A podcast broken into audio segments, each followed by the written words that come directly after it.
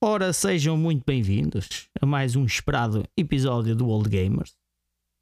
Nós hoje vamos falar com um ouvinte especial, o nosso ouvinte seguidor, mas já passamos a estas partes. Eu comigo tenho André Leitão, que é um caçador de insetos nos museus. Como é que estás, André? Ora viva, como é que estás, Gil? Tudo bem? Está tudo fantástico. Bem. Muito obrigado por essa profissão. Toda a gente sabe que o jogo de Pokémon nasceu dessa forma. Foi o que eu inventei enquanto persegui insetos em museus. Portanto, muito obrigado a mim. Quanto a ti, Tiago Carvalho, para os nossos caros ouvintes se identificarem, espeleólogo de narinas. Como é que estás, Gil? Tudo bem? Categoria, bem obrigado. Agradecemos esta profissão à Cátia Gonçalves. Muito bem. Conforme prometido, aqui está.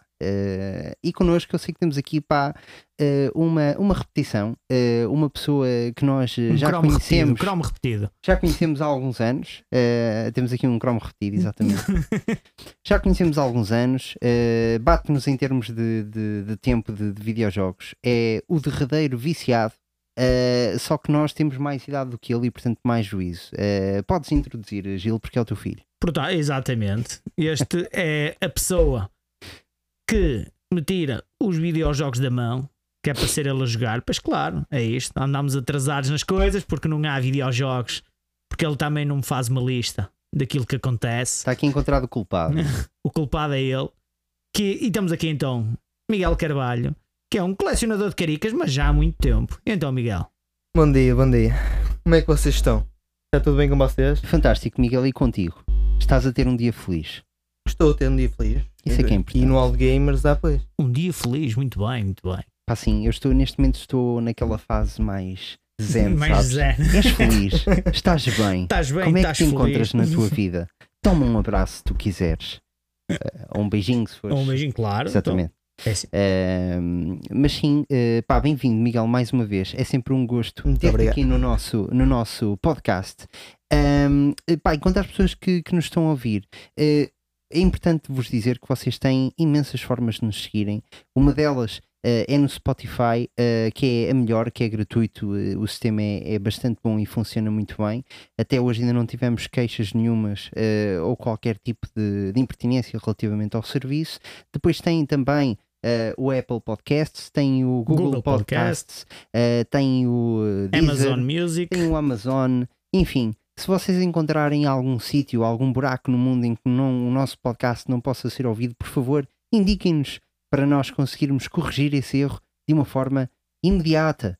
Agora, Gil, passando para ti, para dares início a este episódio, assim é que é, já estou a precisar de terapeuta da fala. Essencialmente é isso, malta. Antes de passar ao Gil, é dizer-vos para seguirem, darem um like, podem fazer o vosso download do podcast, têm tudo organizado por playlists no YouTube também se quiserem ouvir. Deixem os vossos comentários, que nós agradecemos imenso. É correto. Portanto, as apresentações estão feitas. Vamos lá dar início então a mais um episódio de Old Gamers, desta vez com God of War Ragnarok. Flash! Don't you old gamers wear pants? We love video games, that's red! Old gamers, I am the danger. Kichi, vem me buscar! Old gamers, punch, smash! Old gamers, took the dark side of the force. Enter in, the old gamers are here. Pikachu, Pikachu? Robin, let's go. This podcast will start soon. Old gamers, here comes a new challenger. Ormesdão. O ponto final na existência, o fim do mundo está a chegar e bem próximo de um filho chato e teimoso e de um pai calhau que anda com uma cabeça decepada na cintura. Calma, isto é apenas humor barato. Nós adoramos God of War. Haters, pedimos desculpa, mas não é desta vez que encontram um ombro amigo nos Old Gamers. Vamos fazer isto como deve ser. Um filho que não quer ver o pai perecer perante forças sobrenaturais, um pai que não quer que o filho confie em estranhos, dois anões que vivem uma amizade com relação ao amor-ódio, uma cabeça decepada que fala e um ex-deus da guerra que envergonharia qualquer jogador profissional da NBA enfrentam uma profecia maldita.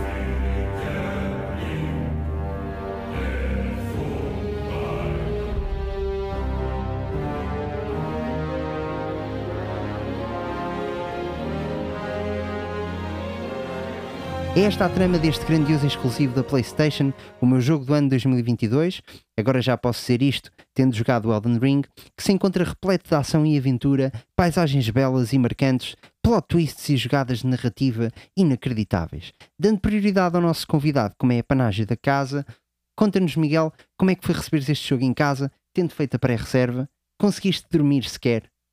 Pá, André, não consegui dormir. Passei a noite toda a tentar instalar o jogo, primeiro que ele instalasse foi muito tempo, muito pesado, mas o jogo muito fixe, tenho-te a dizer. E não sabes mais o que dizer? Foi só isso? Conseguiste dormir? Claro que conseguiste, senão o teu pai punha-te a dormir. Enquanto a Playstation estava ali a trabalhar a noite toda. Atenção, numa pesquisa rápida, o God of War Ragnarok tem 45 GB. Já é pesado. É mas pesado. Eu instalei há pouco tempo na PS5 o Cyberpunk outra vez porque quero jogar com a expansão e são 99 GB. São 99 GB. Ou seja, os jogos estão a começar a ficar grandes. O Red Dead Redemption também acho que é 90 e tal GB ou 80 e tal GB. É bem capaz. São jogos muito grandes. Olha, acabei há pouco tempo, fiz a segunda run do Red Dead Redemption 2. Só não joguei o prólogo no final, não quis jogar isso, mas joguei do início ao fim outra vez. E eras bom, mal? Então, espetacular. O que é que te apareceu no final? Olha, foi diferente. Opa, porque eu se calhar estava com menos paciência para algumas coisas. E imagina, apareceu-me lobo. Foi com o lobo. E o final foi diferente. Lobo abaixo. Mas não é um lobo, é um coiote. Um coiote, desculpa. Opa, levei o tiro logo do Micah. E eu não me lembrava disto, e de facto é verdade, porque na primeira playthrough eu fiquei a ver o Porto Sol, exatamente, e falámos sobre isso. E agora basta um tiro, já não viste nada, nem Porto Sol. Foste mal, qualquer coisa era um tiro na cabeça de alguém. Pá, e então neste momento eu acho que é capaz de ser o jogo com mais horas que eu tenho na PS. Tenho 150 ou 160 horas de Red Dead 2, porque fiz a primeira run, depois voltei lá para fazer aquela coisa perto dos 100%.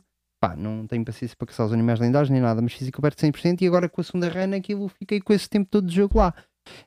Na PS5 fiz porque eles desbloquearam os 60 FPS.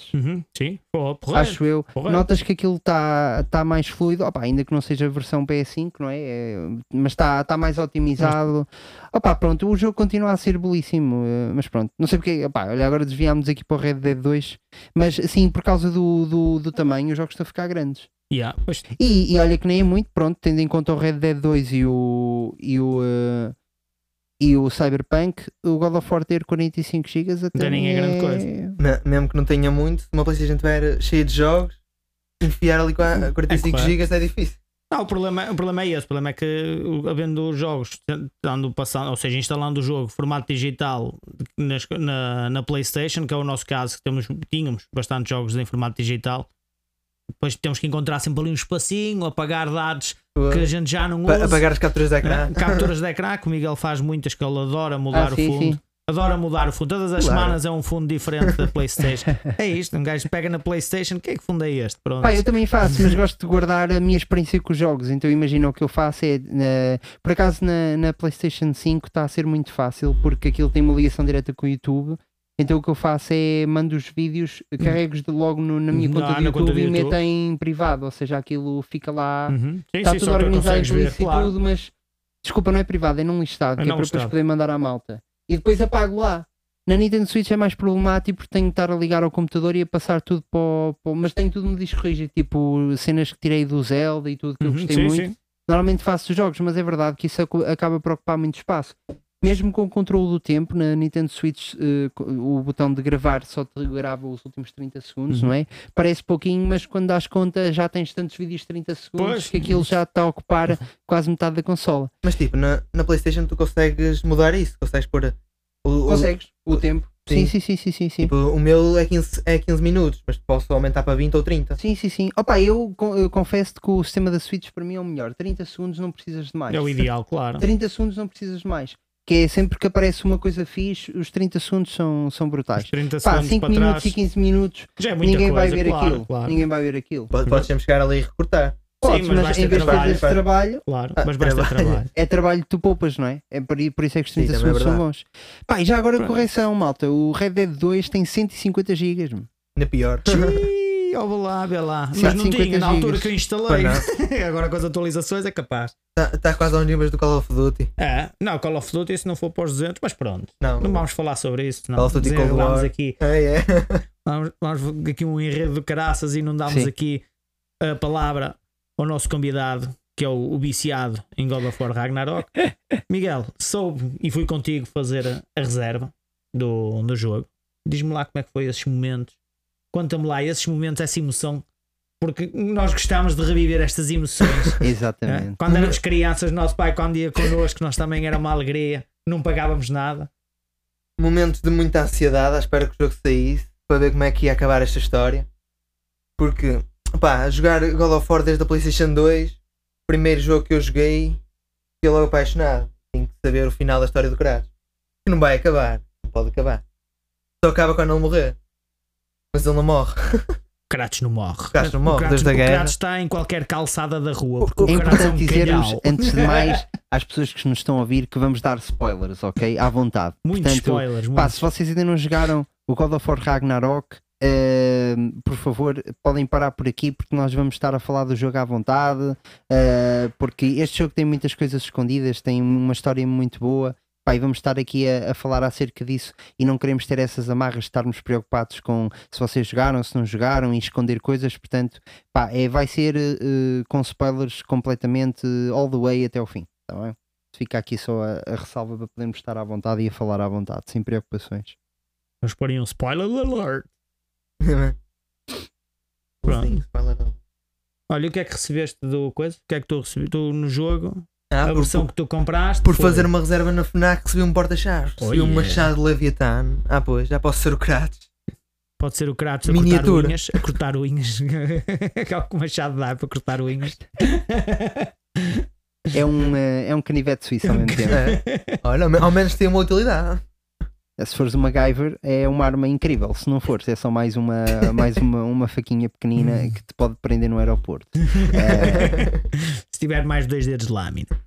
Bom, pá, eu também tive uma experiência muito fixe. Reservei na Gaming Replay e consegui ter essa publicidade. Consegui ter a t-shirt e um pósterzinho metálico. E também foi fantástico, de facto, receber este jogo antes do tempo. Antes do tempo, não. No dia 1. Em casa, é aquele momento em que tu estás, eu por acaso estava em casa de manhã, é aquele momento em que começas a ouvir barulho lá fora e tu é o correio e vais ver, não, há uma velhota que está a passar que vai para o lixo, ainda não é desta, e de repente ouves um motor de um carro, tu é agora, e não, o carteiro vem de moto, é um senhor idoso a passar que ia jogar o bingo, ainda não é, até que chega o momento em que toca o telemóvel e é um senhor a dizer: epá, é o André Leitão, eu sim, tenho aqui uma encomenda para si e não sei o que mais, eu estou em casa. Só quero encomenda. Estou em casa, você venha rápido, porque eu ainda tenho que pôr isso a instalar, ainda vai demorar tempo, são 40 gigas. Exatamente. Portanto, esses momentos são mesmo fantásticos, então receber um jogo épico como este, que eu acho mesmo maravilhoso, que te suga ali, que tem a magia toda no tetano, é fabuloso, estes momentos de antecipação e só a experiência de estares a abrir o jogo, a tirar o disco, a meter na... Parece que estás no Natal de 1990. É para isto que nós estamos vivos, pá. Estamos a celebrar o Natal de 1990 num dia normal, o Natal é quando a gente quiser. Com aqueles fatos de treinos antigos com aquelas listras Adidas e da cor-de-rosa e branco e não sei o quê, todo largo, nós bigode, o cabelo todo despenteado, chinelos com meias, olho e babado, e a tirar-se o... Exatamente. Tu vestes um M de roupa e o fato de treino é um XL, mas serve, dobra-se as mangas e está a andar de moto, meias de Yoda. Com orelhinhas e tudo. Portanto, Miguel, conta-nos lá então na tua aventura como foi. Mal ligaste a PlayStation e fizeste Start Game. Oh, Tiago, mal liguei a PlayStation. Obrigado, Tiago. Mal liguei a PlayStation. Tiago, é estranho. É estranho, cheio. Não estou a perceber. Vais já dizer que é uma falta de respeito. Castigo já. Não é falta de respeito, é só estranho. Uma semana de castigo. E então? Mal entrei no jogo, fiquei logo admirado por ver ali o Kratos sentado. Triste. Pensativo. Sem saber o que fazer da vida. À espera que alguém ligasse a Playstation. Até lá, espera que alguém carregasse um novo jogo. Pusesse no modo normal. Ninguém aqui é maluco para jogar um jogo pela primeira vez no modo mais difícil. Exatamente. Mas adorei. Gostei muito. Só aqueles gráficos. Inovadores. Não muitos diferentes do último. Mas muito fixe. Gostei muito do fato do Kratos também. Ele de capa. Parecia um super-herói. Fato de capa. Ah, pois. Era o super-homem. Era super-homem de capa. Um super-homem com a capa torta. Mas fiquei muito triste que ele perdeu logo nos primeiros minutos de jogo. Perdeu logo a capa. Mas entretanto veio o fato no novo jogo mais. As atualizações e tudo. Muito fixe. Ou seja, o jogo, pelo aquilo que eu vi que tu...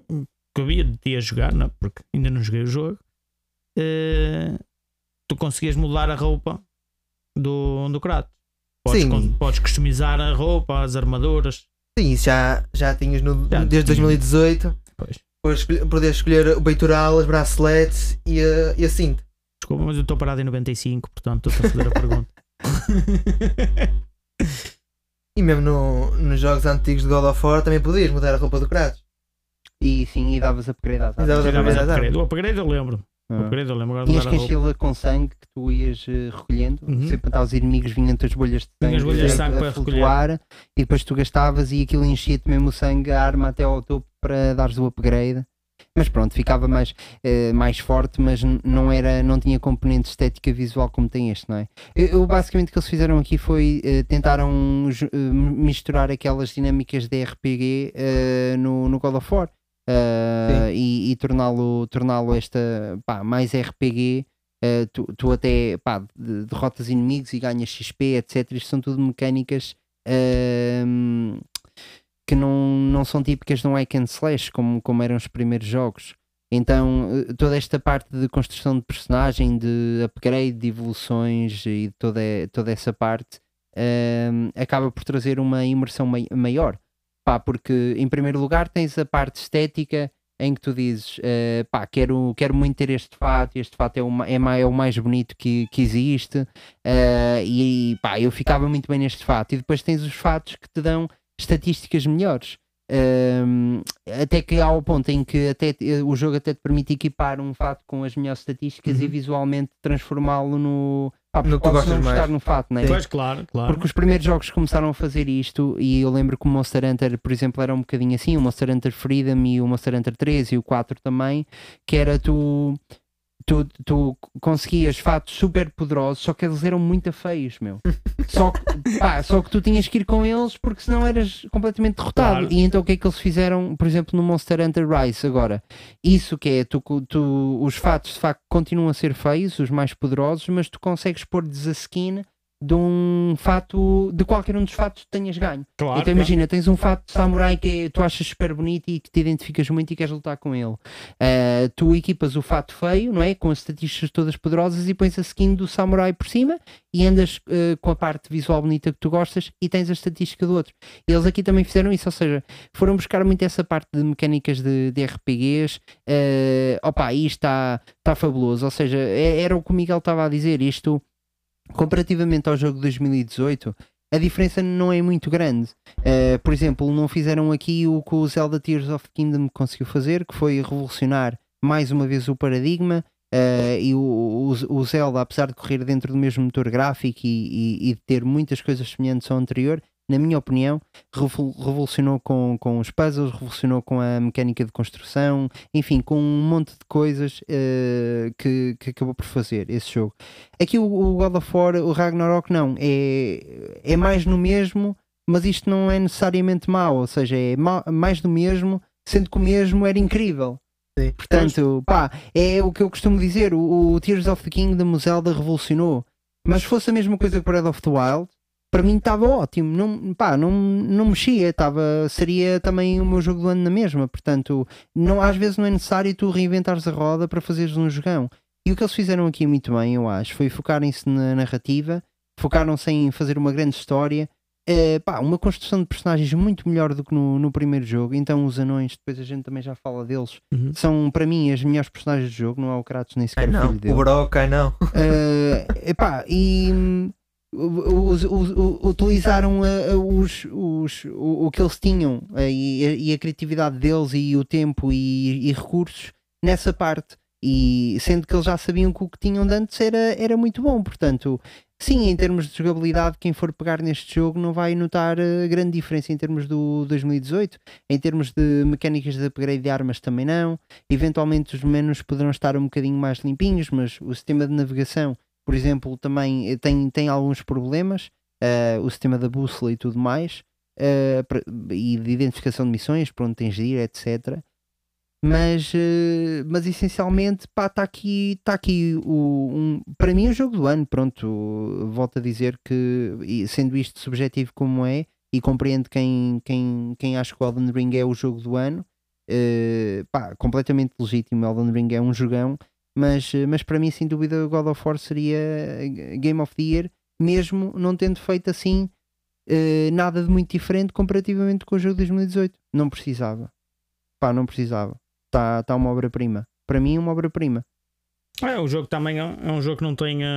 pelo menos aquilo que pesquisei foi que é um jogo que tem poucas horas para jogar, né, fazer missões principais, entre 20 a 30 horas. Mas isso depende do jogador. Depende do jogador. Há pessoas que chegam ali e fazem logo a história. Pronto, é isso que eu estou a dizer. Pode levar entre 20 a 30 horas, só fazes a história normal. Não é? Porque depois andares a descobrir os segredos todos, pode levar até mais horas. Tinha 30, 40 horas a história. Este aqui tem mais, porque este aqui eles abriram muito. Era uma das coisas que íamos falar. Por exemplo, imagina, o primeiro já tinha muito isto, que era, tinhas aquela parte que entravas de barco e abria-te para um mundo semi-aberto e tu ias explorar e não sei o que mais. Mas este aqui, tu sentes que as partes abertas são ainda mais abertas. Mais abertas. Estás a perceber? E são tipo Vanaina... É enorme aquilo. Só a cratera. Sim. Consegues perder mesmo muito tempo lá. Mas fazendo um breakdown do tempo do jogo, a história principal, estou aqui a ver no How Long to Beat, são 26 horas. A história principal com as side quests, 40. Portanto, imagina, de 26 para 40, tu tens aqui 14 horas. 14 horas só de missões secundárias. O Last of Us Part 1, o jogo todo tem 8 horas. Tem 8 horas, pois. Ou seja, tu tens aqui, tu em missões secundárias, tens um jogo maior em 4 horas do que o Last of Us. Sim, é incrível. Se fores completionist e quiseres fazer o jogo mesmo a 100%, 53 horas que tu demoras para fazer o jogo. Portanto, para fazer o jogo. Tens aqui um jogo bastante grande. Não é um RPG... tipo um jogo da Bethesda ou um Red Dead Redemption, em que tu facilmente afundas. Se bem que o Red Dead não deverá ter números assim muito diferentes destes, principalmente na main story, devem ser para aí umas 35 horas, uma coisa assim. Mas ok, no Red Dead tu consegues enfiar umas 70, 80, 90 se tu quiseres, numa playthrough. Mas é um jogo grande, não é um jogo pequeno. Então, por exemplo, o primeiro é muito mais pequeno, acho eu, o primeiro. Portanto... tens aqui muitas horas, muitas horas. E atenção, de qualidade, as sidequests são muito boas, Eu encontrei uma sidequest que ainda hoje falei com o meu cunhado para ele jogar. Cá está, o primeiro God of War, o primeiro destes novos, o 2018, 20 horas de main quest. Portanto, este aqui tem mais 6 do que o inicial, e 33 com secundárias. Portanto, o primeiro era menor em todos os aspectos. Engraçado. Sim, falando um bocado nas horas de jogo do Red Dead Redemption, o modo campanha tem cerca de 60 horas de duração. Vê lá. Mas espera aí, isso... Pela IGN. Isto feito contabilidade pela IGN. Pois, mas há aí alguma coisa que não poderá estar errada, porque lá está, eu virei-o há pouco tempo. Conforme... E sim, main story 50 horas. Pois, eu não, lá está, eu não, portanto, fiz o epílogo, mas neste momento estou assustado porque de facto devo ter gasto para aí 40 horas a fazer esta segunda run. E nem dei conta. E nem dás conta. Porque é um jogo que é bastante fluido, deixa fluir, vai. E vê lá a diferença. O primeiro Red Dead, que eu estou ansioso por jogar, vou jogá-lo agora em outubro, que vai ser para a Switch, tem 18 horas de campanha. Vê lá, 18 para 50. A diferença. Campanha principal com secundárias, o Red Dead 2, 81 e o Red Dead 1, 26. 26, vê lá. Completionist, se quiseres fazer tudo a 100%, Red Dead 2, 180 horas, Red Dead Redemption, 46. Pronto, é isto. É isto. E o pessoal jogos completamente diferentes. Há pessoal que se mata para não fazer horas extras no trabalho e em casa. Pau. Atenção, a versão que vai sair para a Switch tecnicamente são 25 horas de campanha. Sim, porque vai-te sair com a expansão do Undead Nightmare, que são 7 horas. Portanto, se tu quiseres ser um bocado manhoso e juntar o DLC que vai sair com o jogo principal, tens aí 25 horas de jogo. Já não é nada mal. Já não é mau, já não é mau. Mas estás a ver, Red Dead Redemption 1, 18 horas. O God of War Ragnarok em missões secundárias tem 14. Tem 14. É impressionante, meu. Tens muito, é uma diferença grande até. São 4 horas de diferença. Sim. E pá, tens muito conteúdo neste jogo, meu. E tu estás a jogar, lá está. Este é um jogo...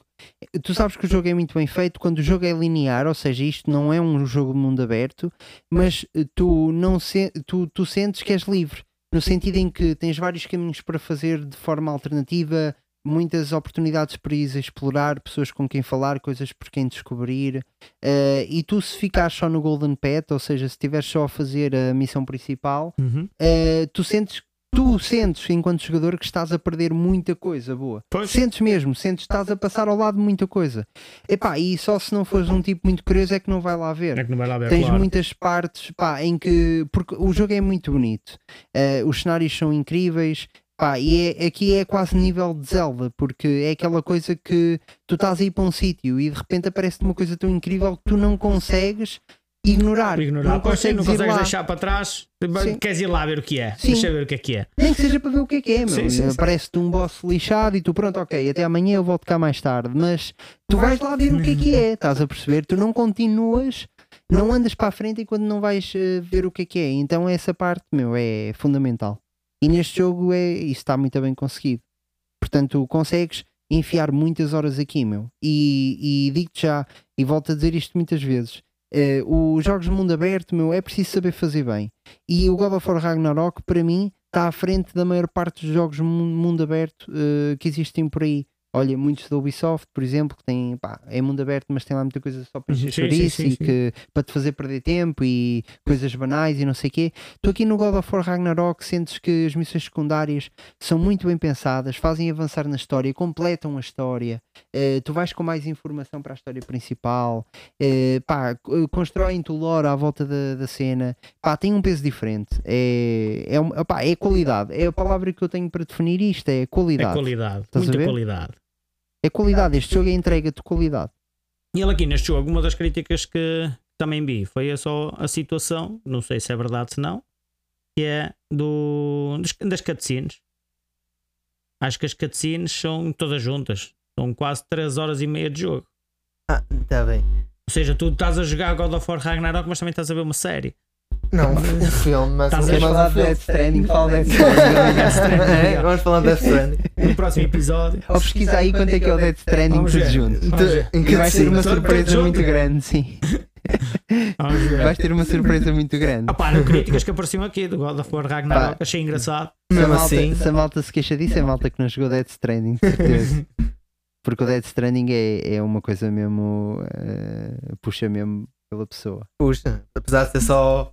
entregar pizzas. Sim, exatamente. Não consegue ser divertido. Não, pizza é só o Conan O'Brien que tu entregas. Não, estou a brincar. Tens outras que entregas pizza, eu sei, mas do Conan, acho que no Conan entregas uma pizza, eu não tenho a certeza. Mas pá, aqui diz que tem 30 horas cutscenes. Ai não, desculpa. 8 horas cutscenes e 30 horas gameplay. 8 horas é pouquinho. Mas o Death Stranding? O Death Stranding, sim. Ok. Por acaso pensava que era um bocadinho mais. Mas pronto. Portanto, deixa-me ver aqui no Overplay o que é que eles nos dizem aqui das mais longas. Engraçado, apareceu-me agora aqui as mais longas. Tem os por exemplo, Xenoblade Chronicles 2, tem 24 minutos de cutscenes. O Xenosaga 25, Metal Gear Solid 4 27. Nem é assim coisa. Death Stranding 31, mas 46. Pá, no YouTube tu encontras vídeos all cutscenes de 11 horas do Death Stranding. All cutscenes, 11 horas, pronto. 11 horas e 37. Ah, mas é mesmo às 8 já é bastante, é muito. É muito eles, mas... eles também podem pôr, sei lá, tipo aquelas mini cutscenes, entre aspas, do Death Stranding, quando entregas uma encomenda em que aparece a pessoa em holograma a falar contigo e que ainda ficas ali um bocadinho. Não sei se conta como cutscene, mas há as tantas. É capaz. Mas é capaz. É capaz, é para ir para as 11, é capaz, és capaz de ter razão. Sim. Pá, mas sim, essa parte das cutscenes é o menos. Porque é uma introdução do jogo, não é? Nós temos que levar com aquilo que é para conhecer o jogo, para saber a história. Não, as cutscenes neste jogo são fundamentais, porque a parte mais fixe deste jogo, pá, óbvio que o combate é incrível e o jogo é fantástico, mas se queres que eu te diga, foi o que eu estava a dizer desde o início, é a construção de personagens neste jogo é fabulosa, meu. E a grande parte disso é entregue nas cutscenes. Os atores são fabulosos. São fabulosos. Fabulosos. O Christopher Judge como Kratos continua a entregar de uma forma incrível, meu. E tu vês aqui uma qualidade de cinema. Tu estás a ter uma experiência em que isto é um blockbuster de cinema jogável. Pois, sim. No ponto em que tu, pá, eu estava... É tal série que eu estava a falar, um filme, ele disse. Eu estava a jogar este jogo e estava maravilhado, meu. E já não me lembrava da última vez que me sentia assim, que era a cada momento, cada coisa que acontecia, eu sentia-me maravilhado. Estás a perceber? Sim. Enquanto que a maior parte dos jogos que eu já jogo, pronto, como também já joguei muitos jogos na minha vida, etc., é mais difícil de surpreenderes com as coisas. Tu estás a jogar e pronto, opá, já vi isto já foi feito, ou pelo menos pode não ter sido feito tão bem, mas já foi feito noutros jogos, etc. Pá, neste jogo... Tu estás ali, acontece alguma coisa e tu ficas, uau, pá, não acredito, meu. Yeah. Eu lembro-me de uma. Lembro-me de uma em que estava no barco e era uma missão, acho que até secundária, que tinhas que ir a uma. Tinhas que ir a uma ilha, desbloquear uma série de correntes, etc. Sim, para libertar o. E quando estás conta a ilha é uma tartaruga gigante, meu. Sim. Aquilo, a ilha começa toda a mexer. E a câmera vem para trás e aquilo é uma tartaruga. Estavas em cima de pá e tu... Estavas na carapaça de uma tartaruga. Mas lindo, aquilo a subir e a água a ir caindo e tu a ver os pontos onde tu estiveste e aquilo tudo... Pá, fabuloso. E depois a tartaruga... Pá, já não sei, honestamente, eu joguei isto já há algum tempo, já foi ano passado. Já não sei, acho que era uma tartaruga. Era uma tartaruga, pronto. Era um carro. Aquilo depois fica lá... Aquilo depois fica lá durante o jogo todo, ou seja, sempre que tu passas lá, está lá a tartaruga, tu podes ir lá, opá, é incrível, meu. E são esses momentos que tu ficas, uau, meu, pá, este jogo valeu os 60€ que paguei por ele. Pagou, claro. Cada cêntimo. E até há um mini easter egg, que depois do final do jogo, quando tu libertas Tyr, tu podes voltar tipo a esses sítios, e o Tyr vai estar lá, tipo nessa tartaruga. Ah, eu não sabia. Tu vais lá e ele está lá sentado. E ele fala, ele ainda está aqui. E o Mimir diz, nós libertámos. Mimir é a cabeça. É a cabeça, sim. Cabeça falante, de espada. Diz que Mimir. Nós libertámos, mas ele não quis sair, quis ficar ali. Tens essas interações contigo. Acho que tens uma em todos os reinos. Menos no Reino do Fogo, que eu esqueci o meu nome. Mas não chegaste a ver. Também já não me recordo. Não, pá, essa parte não cheguei a ver. Eu acabei o jogo, depois fui ao funeral. Sim. Pá, pronto. Isso foi a última coisa que eu fiz. Já agora vamos entrar então nessa parte que é, para além do início assombroso e épico, cheio de revelações que vocês têm neste jogo, o tema central disto é claramente a perda e as formas que nós temos de lidar com a perda. Com a morte. Pá, isto passa pelo Kratos, passa pelo Loki, passa por uma série de personagens. Espera. Os anões são. Sim, ou Atreus. O filho do Kratos, que é o Loki. Descobrimos isso no final do primeiro jogo. Malta, a gente disse que ia falar com spoilers. Portanto, quem ainda está a ouvir. Não é nada, isso já foi dado. Já foi dado. Não vamos estar a dizer sempre spoiler alert. Portanto, a malta já devia ter saído. Pá, temos com o Loki, temos também com os anões. Um processo de perda, ou seja, o tema central deste jogo E o conceito com que ele lida muito é com a perda. Mesmo a questão da profecia que tu lidas ao início, que é o Ragnarok, o final do mundo, toda essa parte, isso tem a ver com o quê? Tem a ver com a perda, tem a ver com o facto de tu não quereres que as pessoas de quem gostas morram, de que o teu mundo acabe. E este jogo, é o tema central é todo luta constante contra a morte, contra tu desapareceres, contra perderes entes queridos e toda essa parte. E aí pronto, entram os anões e para mim a história paralela dos anões é claramente a melhor, e eu vou-te deixar explicar isso, Miguel, mas basicamente um deles tem a alma num estado um bocadinho deteriorado, não é verdade? É verdade. Qual deles é o Brock? Brock tem a pele azul porque enquanto o craftavam ou construíam o martelo Thor foi mordido por uma aranha e morreu. E a Sindri foi ao Lago das Almas buscar os pedaços da alma de Brock, mas uma ele não conseguiu recuperar. Então Brock ficou incompleto.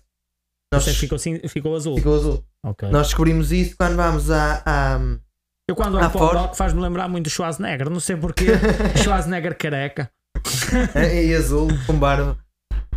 Nós descobrimos isso quando vamos à forja falar com a sereia, em que ele tem que dar a benção, mas ela não dá porque ele não está completo. Muito bem. Mas consegues completá-lo ao longo do jogo? Consegues ir buscar a última alma dele? Podes dizer spoilers, Miguel? Porque ele morre no final. Odin, mascarado de Tyr, mata o Brock, porque o Brock foi o único inteligente que conseguiu ver que Tyr não era Tyr. Mas também o jogo dá-nos uma pista, porque cada vez que um personagem menciona Tyr, nas legendas aparece o Y com acento. Exatamente. E quando ele fala na legenda. É Tyr ou Tyr? É Tyr. Tyr, ok. Na versão portuguesa interpretado pelo Diogo Morgado. E por. Como é que se chamava o que faz o Kratos? No... Boa pergunta. Eu sabia o nome dele, está-me aqui na ponta da língua. É, não, o Majoral Vega. Fogo. Fez uma geral Vega. Pá, agora também me apanharam, também não me recordo. Mas enquanto... Ricardo Carriço. Ricardo Carriço. Muito fixe, muito fixe. Tivemos aquela história brutal no episódio com o Rui Parreira em que ele diz que o Ricardo Carriço o encontrou lá na festa. Foi exatamente. Rapaz! E ele, o que é que está tudo bem? O que é que está a passar? Ele muito a voz do Kratos. Tu gostaste da minha voz, ele tinha jogado aquilo em inglês. Pá, gostei, está bom e tal. E ele, está bom, mas em inglês é diferente. Muito bom. Opa, sim, muito fixe. Pronto, é importante dizer que então o Odin é de facto o grande vilão deste jogo. Ele no início do jogo aparece com o Thor, que descobrimos que é o seu lacaio, basicamente. Ele manda o Thor anda ali a fazer aquilo que... É o moço de recado. Exatamente. E que é incrível porque o Thor passa de um deus grego que nós vemos da Marvel, inteligente e grego, coisa não, para... Nórdico. Deus grego em termos de corpo. Todo muscular. Sim, mas é como tem aquela ideia do corpo. É como na Marvel, e passamos para um Thor gordo, é experiência. E que só faz geneiras. Mas nós temos nos Avengers, temos este Thor. Temos na. Pá, quando ele fica em depressão. Quando ele fica em depressão. Exatamente. Epá, e sim, e basicamente passamos para isso. E o Odin basicamente o que é que o Odin quer? Odin quer o conhecimento. Nós descobrimos que ele tem uma fenda vamos dizer, misteriosa, que ele não sabe o que é, mas que olhou lá para dentro e que viu todo o conhecimento de todos os reinos. E vai pedir ajuda a Atreus para completar uma máscara que supostamente vai-lhe dar o conhecimento todo. Essa parte. E uma coisa que eu acho é que a máscara é a mesma máscara do filme A Máscara. A Máscara, sim.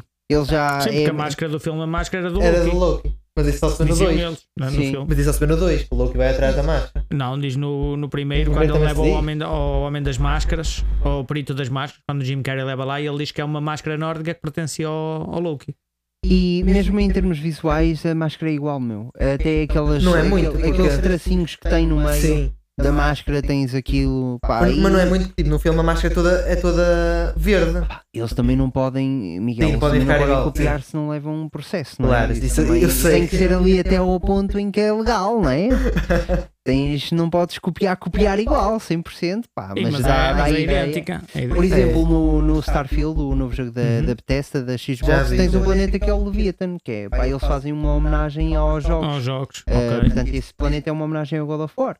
Não, é legal, não, tipo, se fosse a cara do Kratos lá aparecer no planeta, gera diferente, portanto tem sempre essa parte, pá, mas sim, muito fixe.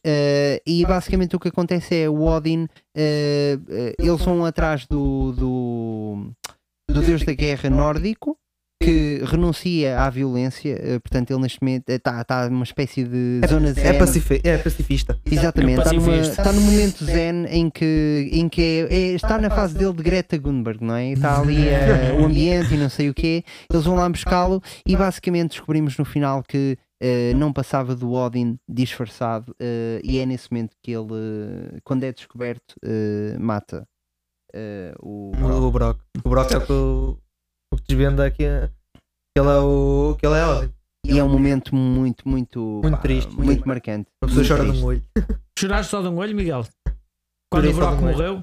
Ok. O André também tem esse costume. Eu chorei dois e não foram dos seus olhos. Mas opa, é muito triste. E depois, mas mais triste do que esse momento é tu veres o. Como é que se chamava o outro anão? O Sindri. O Sindri a lidar com o momento de perda. Deprimido. O Sindri a lidar com o momento de perda é a coisa mais horrorosa e horripilante e que te custa mais a ver. Porque ele culpa o Kratos e o Atreus de Brock ter morrido. Porque foram eles que trouxeram um Tyr para ali. Mas eles também não tinham maneira de saber que Tyr era muito bom. Será que não tinham? Não percam o próximo episódio. Não, porque eles pensam assim: onde é que Tyr foi a última vez visto? Foi no Reino dos Anões, que era Svartalfheim. Vamos lá ver. Estão lá com um anão e o anão discutir. A última vez foi visto foi dentro das cavernas. Vamos às cavernas e está lá Tyr. Pronto. Tem que ser o verdadeiro, né? Tudo aponta para aqui. Tudo se aponta para aí. É porque tem que ser. Mas eles chegam a usar a máscara? Tipo como ao... Não, quando eles... No final, o Atreus tem a escolha de... Destruir a máscara? De destruir a máscara ou usar a máscara. Mas ele destrói a máscara. E depois temos uma incrível boss fight com o Odin. Mas tu tens a possibilidade de escolher se queres destruir, se queres usar. Ei, que cena, mano. Tens um Atreus a usar a máscara. Sim, era fixe. Ele apareceu de fato amarelo, de fato e gravata. Aparece um... E te chapéu com uma pena. Smoke! Ele smoke!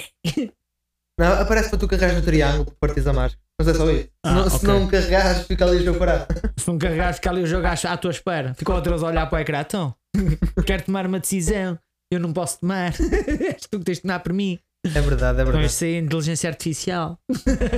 Olha, uma das coisas que apontei aqui que gostei muito neste jogo é continua a mascarar muito bem os loadings, porque se tu fores jogar o jogo, e mesmo o primeiro já fazia isto muito bem, tu não vês loadings no jogo, mas eles acontecem. Que é, por exemplo, quando estás a transferir-te para outros sítios. Sim. Por exemplo, no primeiro jogo acontece quando estás a fazer as viagens. É quando tu estás a andar com o boneco. Anda na árvore. Só que aquilo, exatamente na árvore, só que aquilo está a fazer um loading. Aquilo nunca mais acaba. Se tu estiveres a andar, aquilo acaba quando o loading carrega e aparece-te a porta para tu entrar. Mas entras na porta. Sim, mas aquilo está super bem feito. E mesmo durante o jogo, eles aproveitam às vezes pequenas cutscenes e momentos visuais para fazerem um loading da próxima área. Ou seja, tu vais jogar o jogo todo, tu não tens loadings no jogo.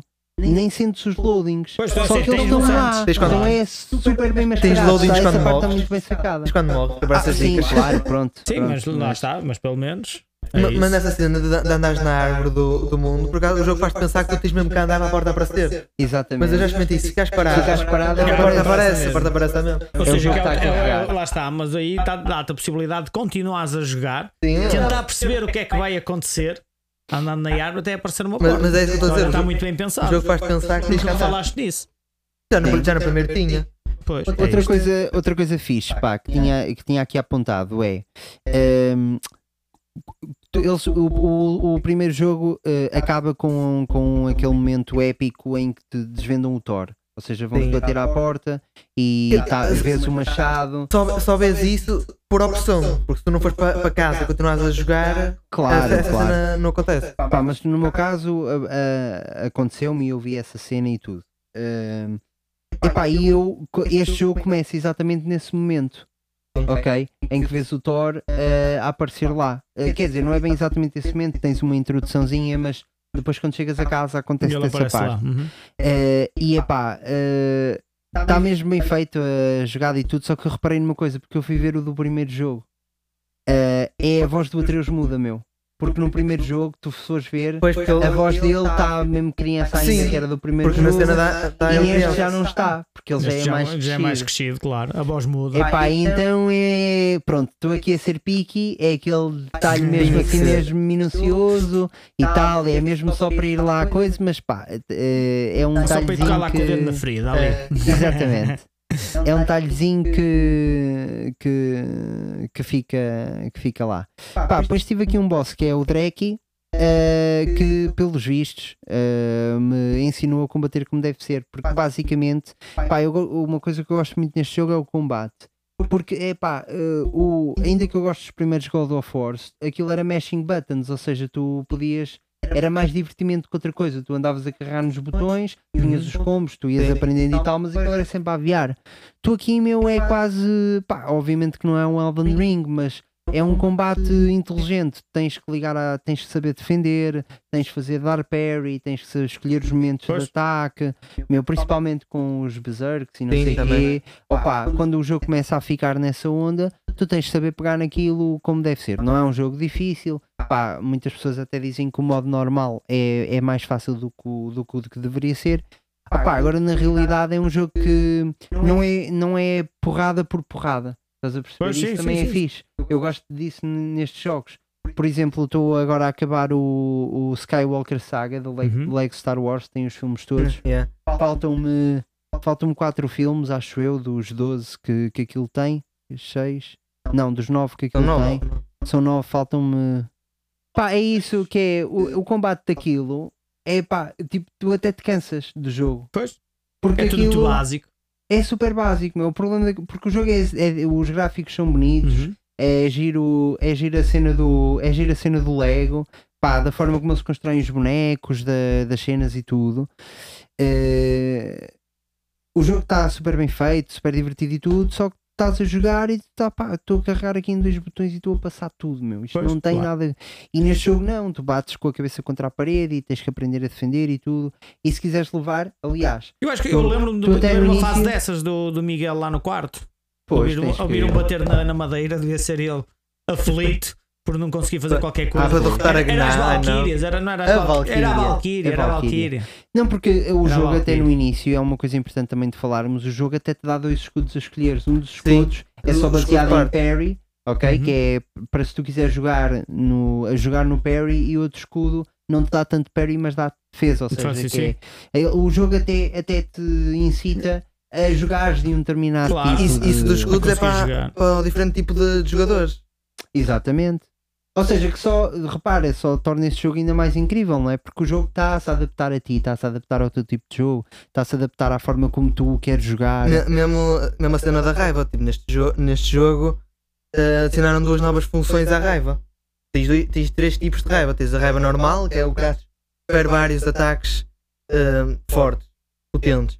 Tens a raiva que é para curar, e tens a raiva que é, que eu gostei mais, em que ele faz um ataque em área elementar, em que ele vai direto para um inimigo e desfere um ataque. Por acaso foi o que eu mais gostei, que é mais direto. E tipo, não falha, esse ataque não falha. E tu, qual é que gostaste mais, André? Opa, eu usava um bocadinho todos. Continuo a gostar do facto de começares logo com o machado e com as lâminas. Claro, e teres de trocar aquilo. As lâminas do caos. E teres de trocar aquilo de acordo com o inimigo. E depois fazeres coisas brutais, que é misturar os elementos. Eu gostava muito de fazer, era congelava um tipo e depois trocava para as lâminas que eram de fogo para o partir. Estás a perceber? Dá mais dano. Essa parte está muito fixe, meu. Que é quando tu começas a perceber tanta mecânica, é misturar os elementos de forma a que se tu quiser jogar aquilo de forma básica, consegues jogar, que é, estás sempre a bater nele, opa, e se o gajo, machado, se é para usar as lâminas, usas as lâminas, se é para usar o machado, usas o machado. Mas o giro daquilo é, se tu quiseres levar a coisa o next level, não é? Que é quando começas a mexer com os elementos e dizes, pá, ok, eu aqui vou batê-lo com as lâminas até um determinado ponto, mando o machado para o congelar, a seguir mando as lâminas para o quebrar. E toda essa mecânica, pá, é fantástica. Depois com os teus os outros inimigos à volta, e tu já sabes o que é que vais fazer àquele, o que é que vais fazer àquele outro.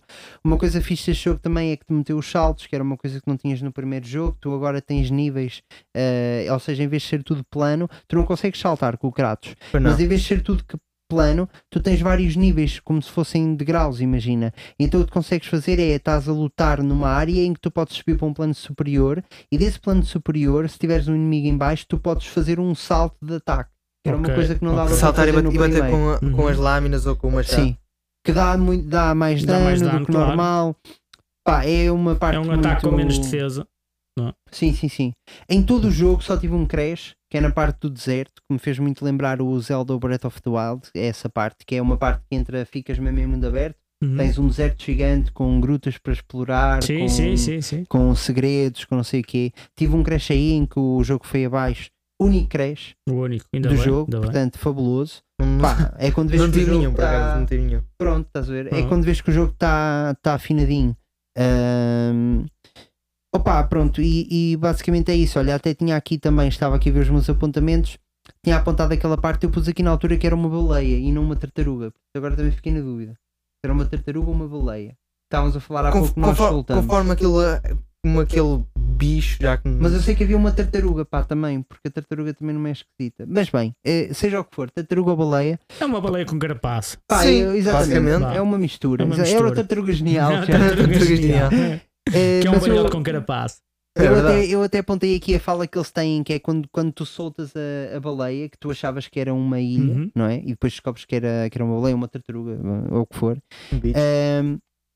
Há um diálogo, pá, muito bonito em que o Mimir, não é? A cabeça Mimir, de espada, só a cabeça, sim. Ele... O Kratos diz para ele, ela gosta de sentir o vento, e o Mimir diz que lhe sirva de consolo. E ele diz, mas não é o suficiente. Quer dizer, ele diz, raramente é suficiente. Pá, tens estes momentos de fala, estes diálogos, pá, estão super bem escritos. Como podes ver, por isto é só uma amostra, mas tens vários diálogos em que tu dizes, isto não é normal num videojogo. Pois, pá, não, são diálogos pensados. O nível de escrita do jogo em si, estás a perceber? E é uma coisa minha. Isso tu disseste, está certo, mas eu acho que é ao contrário. Acho que é que o Mimir é que diz que ela gosta de levar com o vento, e o Kratos é que diz que lhe sirva de consolo. O Kratos, né, já é profissional nisso. Pá, eu tenho aqui uma questão. Eu tenho aqui uma questão para o Miguel. Eu fiz. Diga, faz favor. E uma questão para o meu colega de secretário. Diga, faz favor. E de painel. E de quadro. E de como vocês quiserem chamar. Portanto, a pergunta para o Miguel é... Porque esta é uma questão que, quando nós falámos do God of War 4, que o André disse, quando começou a jogar, que via o Kratos e o Atreus como eu e tu. Portanto, agora a pergunta que eu te vou fazer é: a relação entre o Kratos e o Atreus evoluiu desde o último jogo? Que eu tenha visto, sim, ficaram mais chegados, porque mesmo tu vês que o Atreus guarda segredos do pai. E no final do jogo ele chega a contar-lhe os segredos. Basicamente era ele ter viajado conseguir viajar até o reino dos gigantes. Mas do Kratos para o Atreus, acho que o Kratos não tem segredos nenhum. Contou-lhe tudo. Pronto. Quer dizer, ele abriu-se mais com Freia, em que ele contou sobre o irmão e sobre a filha. Sim. Coisa que não contou ao Atreus. O Atreus neste jogo está mais desafiante. Ou seja, ele basicamente há certos momentos em que ele até manda no Kratos. Que era uma coisa que não acontecia no primeiro jogo.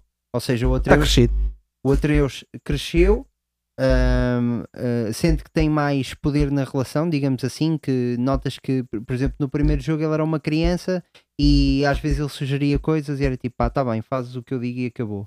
E neste jogo não. Neste jogo tu vês muitas vezes o Kratos a ceder, a fazer aquilo que ele quer e não o que o Kratos quer.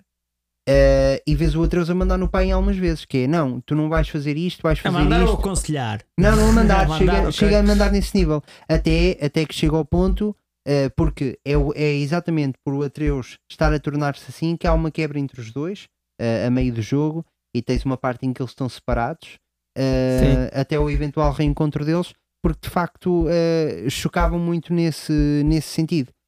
Pá, a viagem do Atreus ali por Jotunheim é uma viagem lenta, pá, é uma viagem bela, necessária, chega ali um ponto em que só pensamos no elevado upgrade que ele teve, pá, e que está sempre a surpreender o Kratos, porque de vez em há momentos que ele tem falas para o Kratos, que o Kratos fica, pá, de onde é que isto saiu? E ele comenta muitas das vezes quando o Atreus não está presente, e em algumas deles o Atreus está a ouvir em segredo, e até quando cria grandes conflitos tem a ver com isso, em que o Kratos comenta isso, que é, não sabe como é que o filho ficou assim, como é que ele sabe as coisas, sabe, porque é que ele não acata as ordens da forma que ele deveria acatar. Tanto que ele depois acha que esse comportamento vem de Odin, porque depois quando Atreus desaparece durante 2 dias, ele acha que foi visitar Odin, porque Odin, quando aparece em casa deles, convida-o para ir a Asgard, mas Atreus, supostamente ele diz que não aceita, mas nós não chegámos a ouvir a conversa entre Odin e Atreus.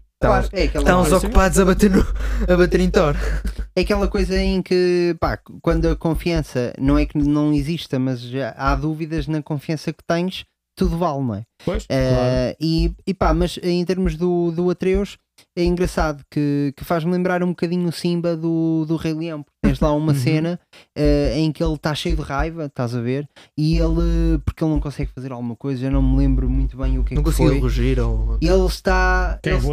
Não, no Rei Leão. Ah, ok, mas ele está a falar do... Eu estou a falar do Ragnarok. Sim.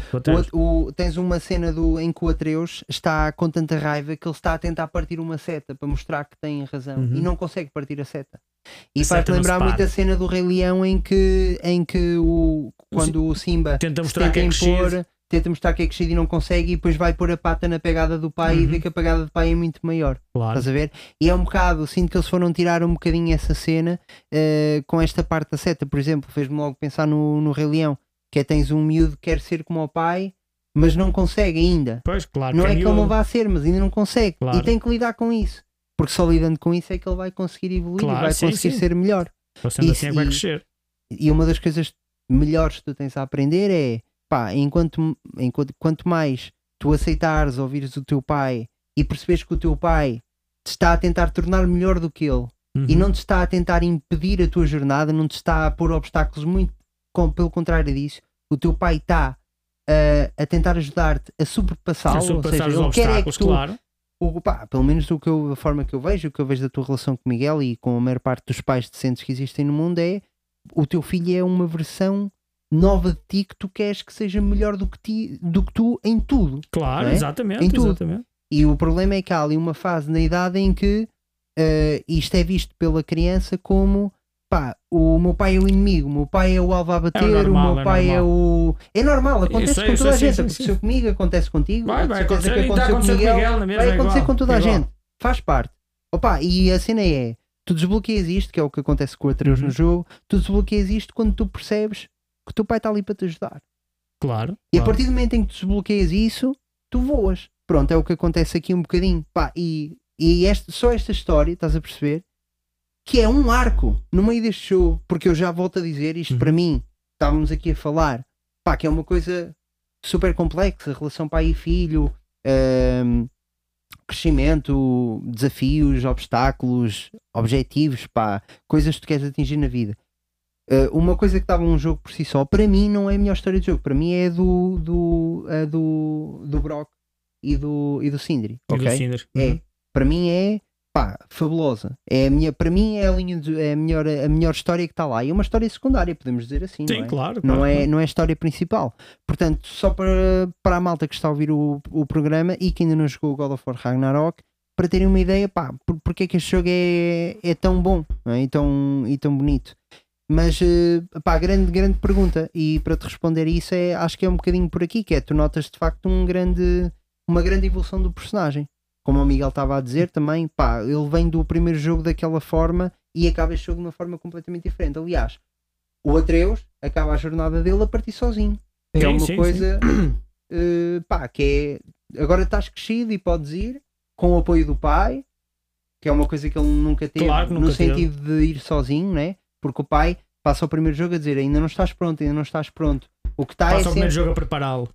E portanto, depois tens esta jornada toda de crescimento pessoal que ele passa no jogo todo e termina com ele a ser libertado pelo pai, por ele mesmo, para o mundo, para ir ter as aventuras dele, claro, explorar claro. Ele. Portanto, tens um arco completo de personagem. Portanto, aí, nesse sentido, o Atreus evolui imenso.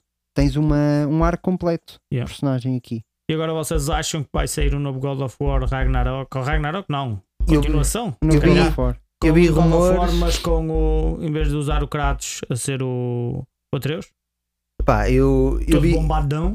Atreus bombadão. Eu vi rumores que ia sair, talvez este ano, talvez no início do próximo, uma DLC para o God of War Ragnarok, que é só com o Atreus a apanhar os berlindes dos gigantes. Que eu já fiz. Eu já tinha previsto isso, mal joguei o jogo. Os berlindes dos gigantes. Sim, olha, isso era, por acaso, era um dos apontamentos que eu tinha aqui e que ia dizer a seguir, ainda bem que falaste nisso, Miguel, que é brilhante isso, meu. Ideia brilhante. Tu teres gigantes que estão presos em berlindes. É incrível, meu. Porque tu sabes que os berlindes é uma coisa altamente pequena e sabes que os gigantes são uma coisa altamente gigante. Eles estão duas juntas. Pá, é brutal, meu. Não é? Dá-te... uma coisa grande metida numa bolinha pequena. Mas eles não estão presos. É a alma deles que foi posta nos berlindes, porque tu no primeiro God of War, quando chegas ao topo da montanha, tu olhas para o horizonte e tu vês todos os corpos dos gigantes todos deitados, todos mortos. Só que eles não estão mortos, né? Foram postos em berlindes. Então, mas tiraram-lhe a alma, o que é que aconteceu a eles? Lá porque tiram-te a alma, não quer dizer que tenhas de morrer. Claro que não. Eu prefiro morrer do que perder a vida. Claro, é isso. Aliás, tu vou entrar morrer depois de morto. Durante o jogo eles até transferem a alma de um gigante para o... Para uma cobra. Exatamente. E quem é a cobra? Quem é a cobra? Sou eu. É Jörmungandr. E agora explica aos ouvintes. Agora explica aos ouvintes quem é a cobra. Não podes deixar isso assim, não é? A teoria da cobra é que ela é filha de Loki. E como o Loki é Atreus, tinha que ter o filho. Mas ali mostra que foram o Atreus por pena de ver uma cobra sem alma. Ah, que é a tal cobra gigante que aparece Sim. lá no fundo, que até aparece, tu até mostravas que Sim. aparece no fundo, conseguiste mandar o... É Jörmungandr. É essa cobra gigante. Tu neste jogo, parece mais o Godzilla que uma cobra. É a cobra que se estende pelo mundo todo. Pronto, é isso. Ela só ficou gigante por causa da alma do gigante? Talvez sim, talvez não se sabe, porque quando a revive, ela já é, vamos dizer que grande, mas não é do tamanho de Jörmungandr. Mas depois talvez ela a fugir, e aí tu percebes, daqui vai para a coisa. Porque também, durante o Ragnarok, Jörmungandr luta com Thor, e Thor acerta-lhe um golpe tão forte que ela viaja para trás no tempo. Ela desaparece. Thor acerta-lhe um golpe tão forte, que espetáculo. Thor é maior. Só se vê ela levar com um martelo na testa e desaparecer. Ok, boa cena. Pá, eu tenho aqui um apontamento relativamente a um boss com quem eu lutei, que é o Ormstunga. Isto provavelmente nem sequer é um boss muito complicado, mas eu fiz aqui um apontamento engraçado, porque foi o boss ou o inimigo, digamos assim, com quem eu tive mais dificuldade, curiosamente. E eu escrevi aqui o principal problema. Isto são apontamentos meus, não é? Para tu veres. O principal problema é que a criatura passa rapidamente para as nossas costas e o Loki deixa de funcionar. Ou seja, foi uma parte aqui em que eu senti que o gameplay do jogo não... Talvez a única vez em que o gameplay não acompanhou assim tão bem a dinâmica do jogo. Então basicamente é isso. Como a criatura era muito rápida e passava para as tuas costas rapidamente, não conseguias locar no inimigo.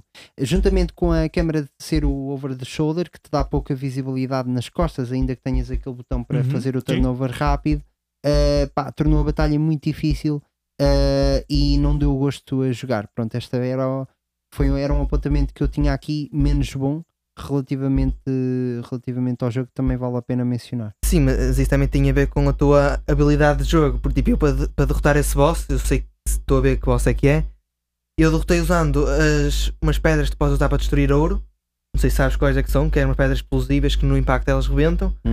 E eu usei o arco com os feitiços roxos, não sei como é que se chama, em que aquilo deixa ela parada durante um bocado e eu mando a pedra, e a pedra já dá um dano enorme.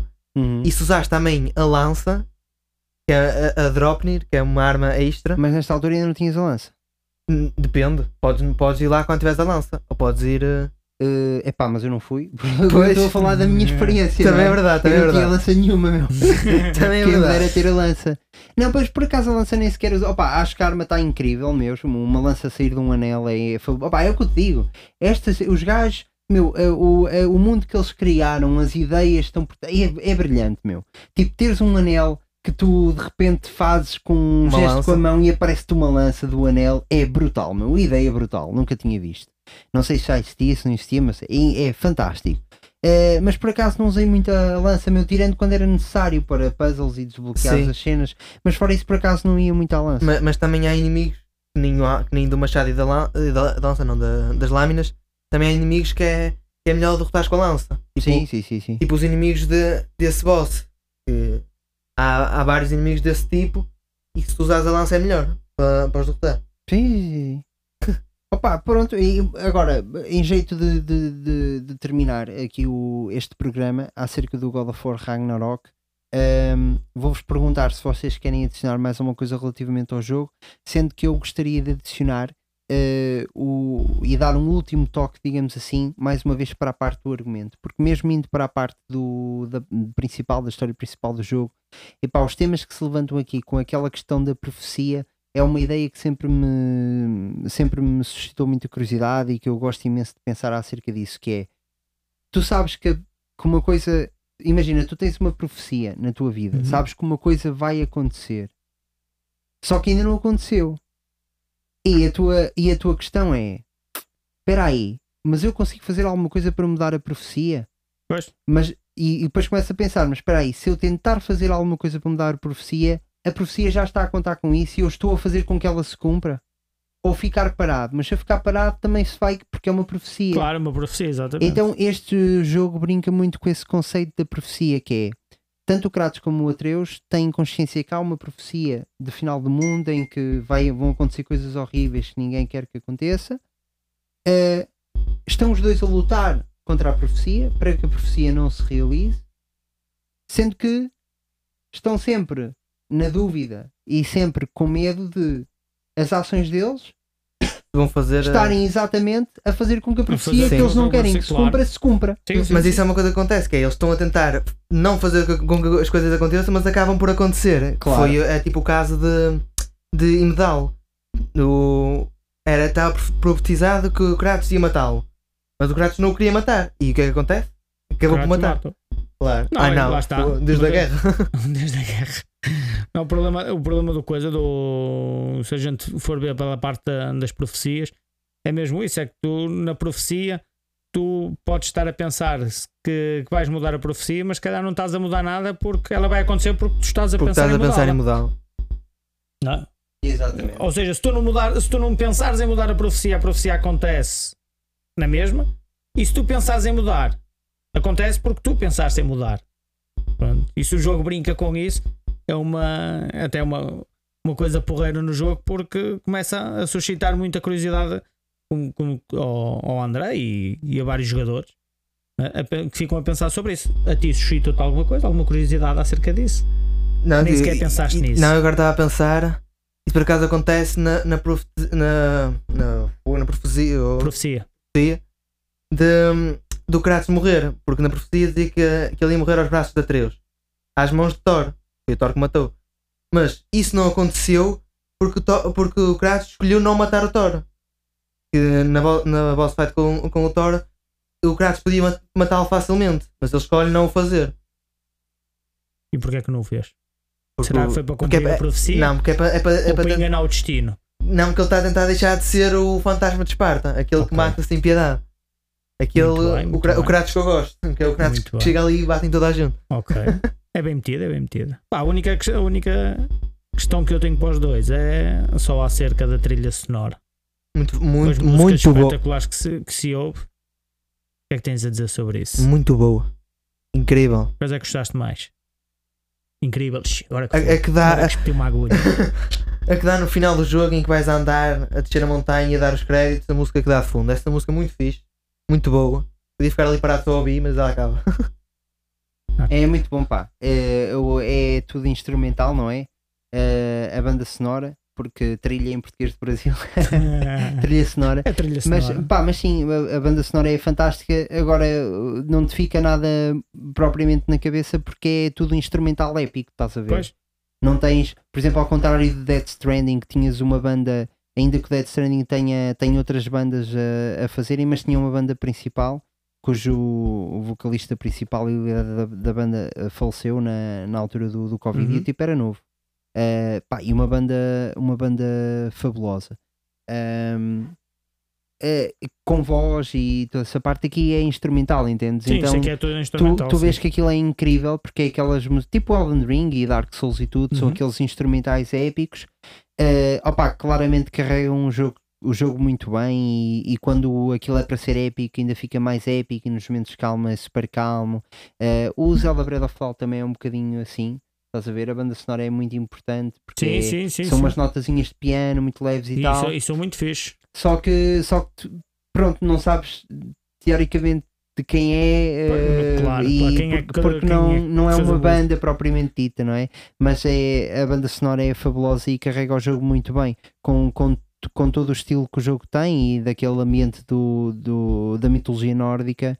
Encaixa na perfeição. A banda sonora é mesmo fabulosa. Miguel, queres adicionar mais alguma coisa relativamente a este jogo? Quero. No enterro de Brock, tu enterraste-o. Tu chegaste a pô-lo no barco. Sim, mas é só depois dos créditos rolarem. Sim, sim. Chegaste a fazer isso? Cheguei. Bom, eu consegui fazer um milagre. Eu consegui reviver Brock. Sabias? Oh yeah. Como é que se faz isso? Tens de explicar aí à malta. É um bug em que, se puseres de longe, congelares o machado e acertares diretamente no corpo de Brock, ele levanta-se e vem a caminhar até contigo. É espetacular. Muita pesquisa no YouTube. Não fazia a mínima ideia disso. Ele consegue reviver Brock. É milagre. É possível? Com o machado congelado. Portanto, no teu jogo o Brock está vivo. No meu jogo o Brock está vivo. Incrível. E será que ele queria estar vivo ou queria estar morto? Ah, pronto.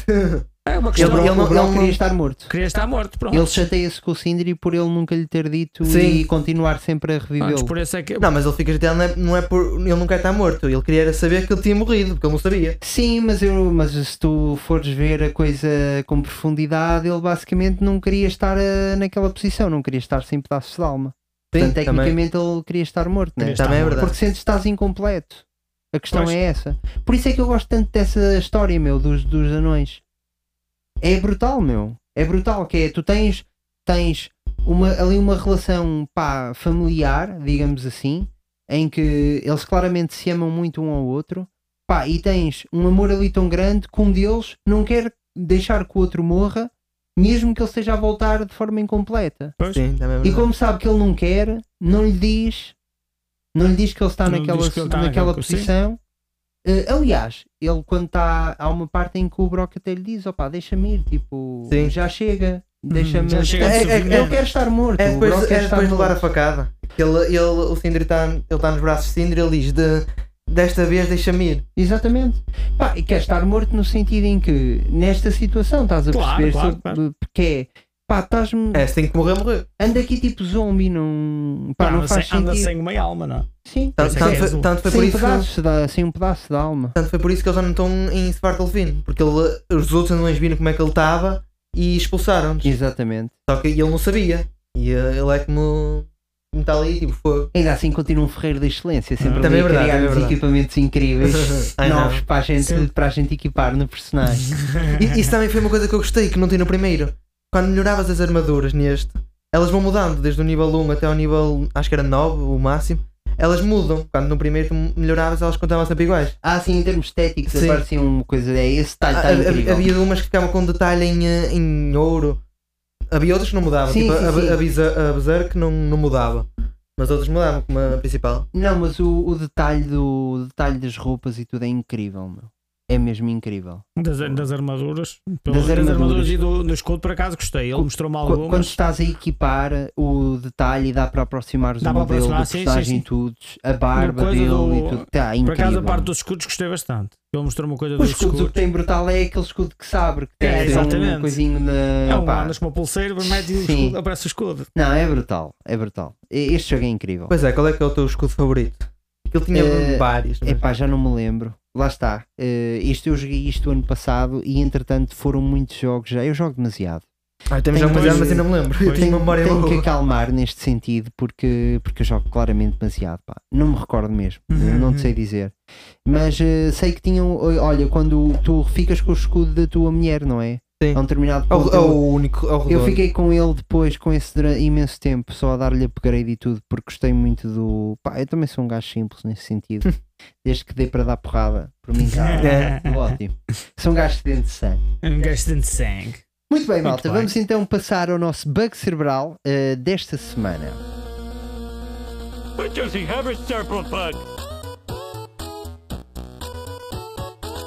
This one has a cerebral law. Warning, cerebral bug incoming. O nosso bug cerebral tem a ver com um momento épico que aconteceu. Vocês sabem que infelizmente Marrocos foi alvo de um sismo há pouco tempo, não é? Nas montanhas do Atlas. E o que é que acontece? De repente, na rua, temos um senhor que vem para a rua com a sua Playstation 5. Aposto que a mulher e o cão ficaram em casa, não é? Só que ele pegou no mais importante, que foi na Playstation 5. Foi para a rua e portanto ele está seminu. Mas há uma coisa engraçada, que ele traz a Playstation 5 sem cabos, sem comando. Sem comando. Pá, não, porque isso depois é fácil de arranjar, não é? A Playstation 5 é que é importante. Para cabos de HDMI tens para ir dar com um pau e... O importante é a Playstation 5. O importante é a Playstation 5. Pá, depois os cabos eu leio. Com 15 euros compras os cabos. Claro. Com 15 não compras um comando. Se calhar com uma Playstation 5. Nenhuma Playstation 5, já. Mas é do carro, ou seja, num sismo a preocupação do homem, se é que ele tem mulher e cão e filhos, é pegar na Playstation 5 e, mais importante, e sair para a rua. Faz-me lembrar também uma notícia que saiu cá em Portugal na altura dos incêndios, em que estavam a entrevistar uma mulher que veio para a rua por causa das chamas e a jornalista pergunta-lhe se ela estava sozinha em casa e ela disse que não, estava com o homem e com o cão, mas o homem estava a dormir. Mas que o homem estava a dormir, pô, deixar estar para não o acordar. Ou seja, está tudo a arder, ela é cá fora na rua porque o polícia manda e ela diz para não incomodar o homem, pá, ele está a dormir, deixou estar. Então ele acorda rebugente e depois quem lava nos olhos sou eu. Este homem, pronto, deixou a mulher em casa a lavar a louça e disse assim: olha, peraí que eu soube o que é que se passa ali na rua. E levou a Playstation 5 com ele. Também há um meme muito bom, meu, de uma família asiática e a mulher está a fazer um oco assim e está lá o pai e a filha também a arranjarem os pratos ou caraças e de repente o oco começa todo a arder, mas de grande labareda. E o pai olha para trás, assusta-se, pega na miúda, foge e fecha a porta. Assim, fica lá a mulher, fica lá super controlada, ela fica assim a olhar por um bocado e depois pega no chinelo e sai logo da porta e estes gajos vão levar tanto. Quer dizer, o pai vai lá tanto que a miúda não tinha culpa nenhuma. Mas o homem vai ainda fechar a porta. Mas fechou a porta, caralho, deixa lá dentro. Mas ela pegar na miúda, meu, foi mesmo instintivo, estás a ver? Ele me chama, pega na miúda com o braço, base e fecha a porta. Tipo, fecha a porta com o fogo no braço. Ao menos trouxe o mais importante, trouxe a filha. Exatamente. Será que a filha é o mais importante? Olha, temos aqui um momento de introspeção. É o futuro. O quê? A filha é o futuro. De quem? Dele ou dela? Dele, do mundo. Olha, a filha pode ser o próximo presidente. Pode, ninguém está a dizer o contrário. Mas lá está. Mas quando pega na filha, tu disseste é o mais importante para ele, neste momento é. Por isso é que pegou nela. E daqui a 20 anos, quando ela casar e tiver filhos, será que para ele é o mais importante? Não sei, tu é que és pai, diz-me tu. Também não sei, quando lá chegar vou ver. Vou dizer porque é que ele é o mais importante. Porque nesse espaço de 20 anos, a mulher dele vai o trair com um tipo mais jovem. Ele vai ficar paraplégico porque vai tentar atropelar o tipo de carro, vai ter um acidente, vai ficar paraplégico. Okay. E a filha, que já está casada, vai vê-lo todos os dias ao hospital. E nos momentos de último brete, ou seja, no momento em que ele está a dar o último suspiro, ele vai-lhe passar um pano molhado pela testa e dizer: pai, obrigado por tudo. Ele vai morrer em paz. E é aí que ele vai descobrir que sim, a filha era o mais importante. Pronto. Por isso é que a mulher ficou fechada na cozinha dele. Muito bem, muito bem. Onde é que foste buscar essa história dramática? Nada, pá, foi tirado, foi tudo tirado agora da minha cabeça e baseado em experiência pessoal também. Muito bom. Ora bem, para nos despedirmos de vocês, malta, é importante sabermos onde é que as pessoas nos podem acompanhar. Gil, Sabes melhor do que eu dizia os sítios onde é que as pessoas podem seguir os Old Gamers? Portanto, para seguir os Old Gamers basta saírem de casa ao mesmo tempo que a gente sai, olham para o lado, a gente está lá. Se não, podem fazer em todas as plataformas digitais: Apple Podcasts, Google Podcasts, Amazon Music, no Spotify, que é o mais fácil, que é o que o André diz, e o melhor para nos mandarem mensagens. Estamos no Instagram, no Facebook, portanto é só pesquisarem por Old Gamers que a gente aparece lá. Pá, perfeito, malta. E é isso, olha, nós, é uma coisa importante a dizermos, que é, este é o último episódio da temporada. Nós amanhã vamos fazer um comunicado também em formato de episódio, que é importante vocês ouvirem, portanto não se esqueçam disso. Mas acho que terminamos isto com chave de ouro, que é com um convidado espetacular como o Miguel foi. Exatamente. Obrigado, Miguel, pela tua presença. Muito obrigado. Mais uma vez a trazer um conhecimento brutal acerca dos videojogos, que só centenas de horas de gameplay é que conseguem trazer. É verdade. E quanto a nós, malta, não nos ouvimos para a semana, mas ouvimos-nos amanhã. Não se esqueçam disso. Tem um novo episódio, vá, está bem? Um grande abraço a toda a gente e descansem bem. Tá, malta, fiquem bem. Um abraço.